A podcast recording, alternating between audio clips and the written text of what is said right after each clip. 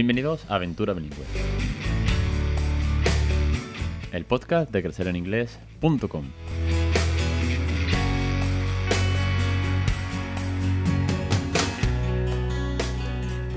Capítulo 257, el 27 de mayo de 2021. Muy buenas, mi nombre es Alex Perdel y esto es Aventura Bilingüe. Ya sabéis, el podcast sobre bilingüismo real, con tips, consejos, experiencias, entrevistas y el ejemplo de casa y de otras muchas familias docentes o catedráticos o científicos que han pasado por el programa y de toda la cantidad de recursos que tenéis en la plataforma. La mayor plataforma de crianza bilingüe que existe, porque llevamos más de 180 lecciones en vídeo y cerca de 50 podcasts premium, además del curso de Phonic con más de 5 horas de formación.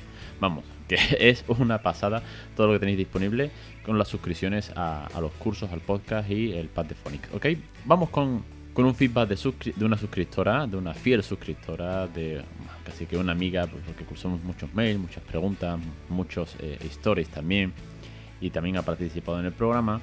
Y ella me mandó un, un, email que fue de los que cogí para la idea de traer feedback de suscriptores y además me respondió con un super mail también al programa eh, de hace un par de semanas cuando empecé con el tema del feedback de suscriptores con, Luis, ¿no? que traje su, su experiencia de cómo había encontrado ya su, su manera de criar bilingüe y ahí arrancaba esta, esta serie de episodios. Eh, con el episodio de hoy eh, voy a leeros los dos, dos partes de los emails que, que ha mandado Lucía, quien estuvo con nosotros en el programa 230 y además me planteé una pregunta y así también hacemos no solamente leeros el email, sino también enlazo con una pregunta y respondo la semana pasada, que también la dejé un poco en el aire. Así que me meto en, el tema directamente y, os cuento un poquito lo que nos decía Lucía. Quería daros las gracias y deciros que la plataforma o la marca de Crecer en Inglés me ha aportado mucho, tanto en mi primera etapa de baja de maternidad, que coincidió con la pandemia, como ahora. Este año está siendo algo complicado en mi trabajo, pero siempre que salgo de vuelta a casa me suelo poner en el coche el podcast del jueves o el de Débora de los martes, el podcast premium, y me motivo. Como este viernes me decía, ¿no? Que, estaba deseando llegar a casa para poder comprar el cuento de The Little Frog. Así que de verdad, vamos, un besazo enorme, Lucía, por tus palabras. El trabajo, el peque de 20 meses, la casa, el cansancio, la rutina, bueno, la pareja, todo al fin y al cabo, ¿no?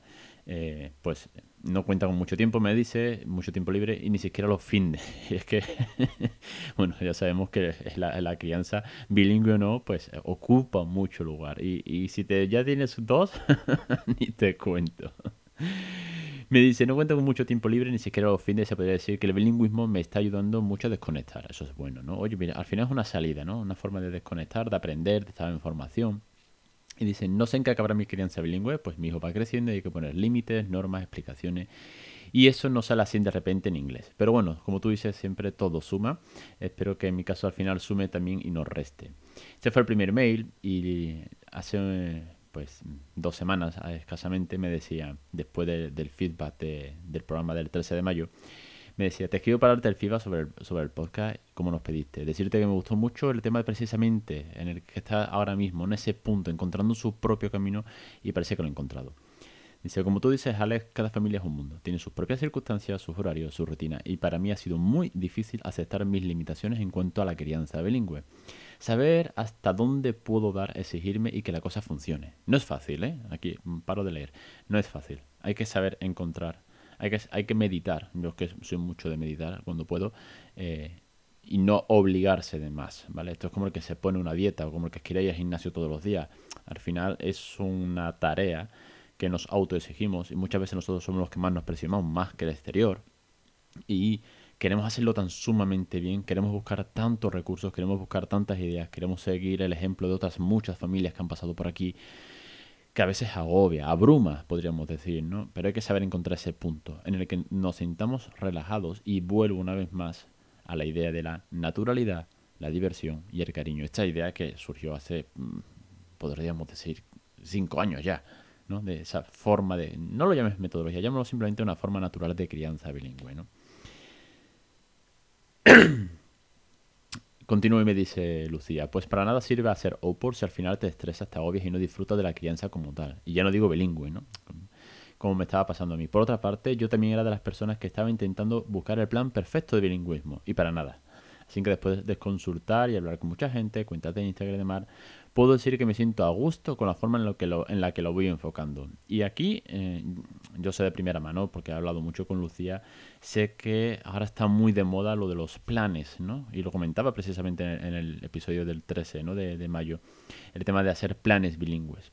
Es que, es que no tiene mucho sentido, es que es casi como las dietas. Quiero decir, el típico nutricionista que te daba, toma, tiene la dieta, ¿no?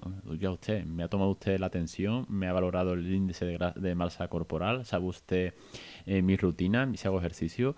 Sí, un plan ahí, eh, poco más que dándole a la, manivela de hacer planes, de, ya te digo, de, dietas o de ejercicios también, ¿no? Oye, vas al gimnasio, toma, este es tu plan de entrenamiento. Tendrá que valorarme. Y por mucho que valores, si tú me dices, tengo que venir todos los días al gimnasio de 5 de la tarde a 8 de la tarde y hacer X rutinas, en el momento en que no pueda venir al gimnasio ya no sirve ese plan, ¿no? Pues esto es lo mismo, ¿no? Tienes que leer un cuento y luego hacer no sé qué, luego puzzle y luego craft y luego eh, Peppa Pig, ya, pero es que tengo que llevar al niño al colegio, es que tengo que llevarlo al médico hoy, es que hoy me estoy cansado simplemente y no me apetece. Es decir, los planes como tal eh, son difíciles. Eh, para mí creo que abruman más todavía, porque como tienes que cumplirlo, como tienes que ir chequeándolo todo, es mucho más complejo. Por eso yo soy de los que piensa que la naturalidad es la base. Vamos a, vamos a hacerlo en casa, vamos a hacerlo a nuestra manera, a mi manera, cada, mí pero no mía, a mí de cada uno de vosotros, ¿no? Y que vaya funcionando. Como mí me dice Lucía, eh, dice, tenemos que encontrar nuestra propia manera de enfocar la crianza bilingüe. Pues bien, yo diría que estoy en ese momento, ese momento agustito y tranquilo eh, en el que te sientes cómodo y convencido con lo que estás haciendo eh, casi después de dos años de nacer mi hijo. ¿no? Sé, por cierto, también te quería preguntar, y aquí enlazo, no solamente el email, eh, te quería preguntar si podrías traer a Luis al programa y que nos cuente eh, pues cómo se ha sentido apoyado por la plataforma desde el principio y todo su recorrido hasta llegar a ese punto. Así que desde aquí, Luis, que sé que me sigues escuchando, bienvenido al podcast cuando quieras. Esta es tu casa, más que de sobra. Y yo estaría encantado en que te vinieses. Abro aquí la petición abierta para que Luis se, venga. Después de tomar le escribiré por WhatsApp por si quiere venir y participar y que nos cuente toda su, experiencia, que tiene mucho, mucho que contar con tres peques, ¿eh? que no, es, no es fácil. y por último, y este es, aquí es donde hilo el QA, es decir, Question and Answer, que me, que me plantea la Lucía, Dice, y ya, y por último, y esto ya es una consulta personal de crianza bilingüe, ¿tú a tu hijo le hablas constantemente en inglés? Incluso cuando, te, cuando tienes que reñirle, poner límites o darle explicaciones de por qué no debe hacer algo en concreto, por ejemplo. Yo es que ahora mismo estoy en esa etapa y me está costando un poco. Esto es todo. Muchas gracias, Lucía, desde Sevilla. Pues a ver, me quedo con, con, el final, ¿vale? Para ir cerrando el episodio después de contaros todo el feedback, el cual mm, aprecio muchísimo y pone en valor todo lo ya contado eh, hace un par de episodios sobre la forma de crianza bilingüe natural y, esto pues aún demuestra más que hay otras familias que también se, se, sienten un poco frustradas al principio y que van encontrando después de 20 meses de crianza bilingüe ese punto de equilibrio, ¿no?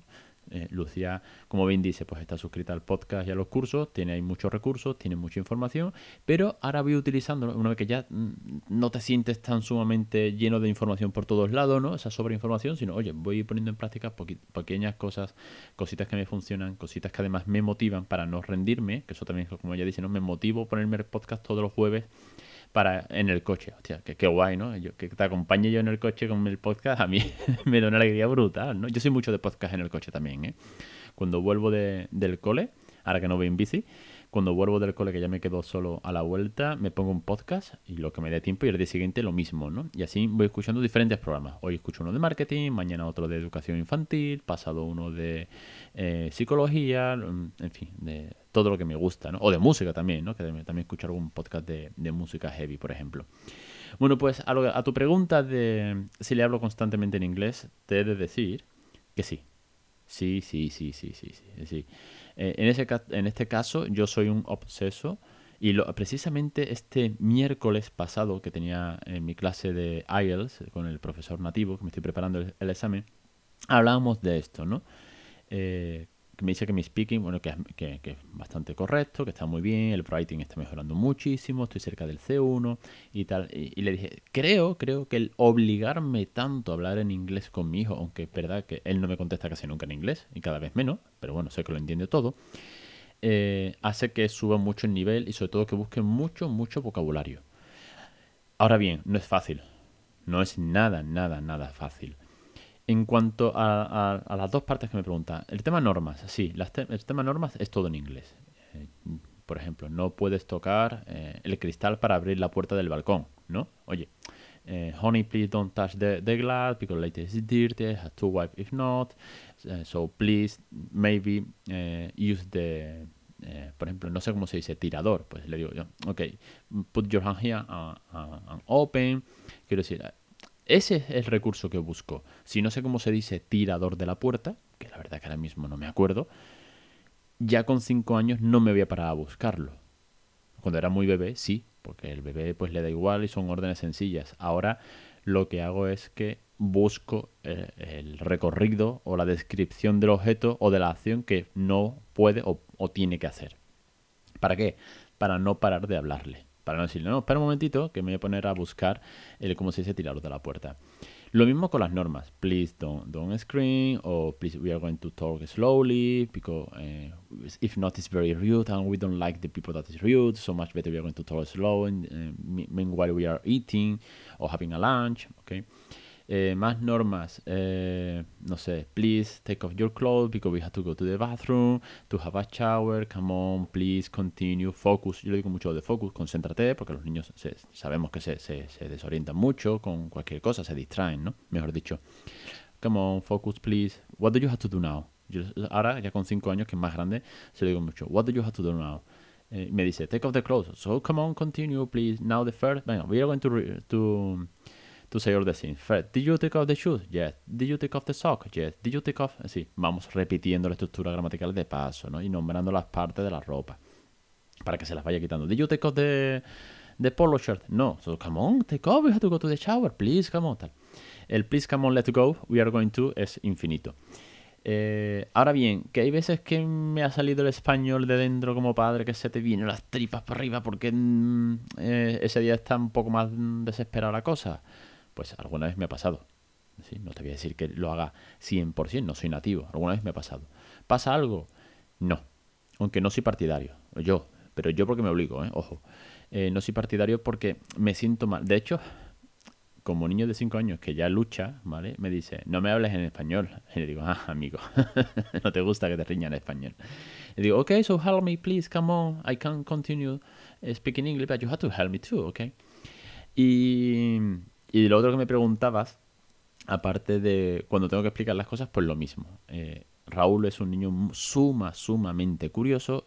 bueno, yo creo que todos lo son, pero bueno, es un niño que el por qué lo tiene en la boca incluso cuando hay cosas que no tienen razón, ¿vale? En plan, what is that? Y le digo, no sé, eh, una palmera, ¿no? Por la calle. ¿eh? ¿Qué es esto, no? Así no se acuerda del nombre. This is a palm tree.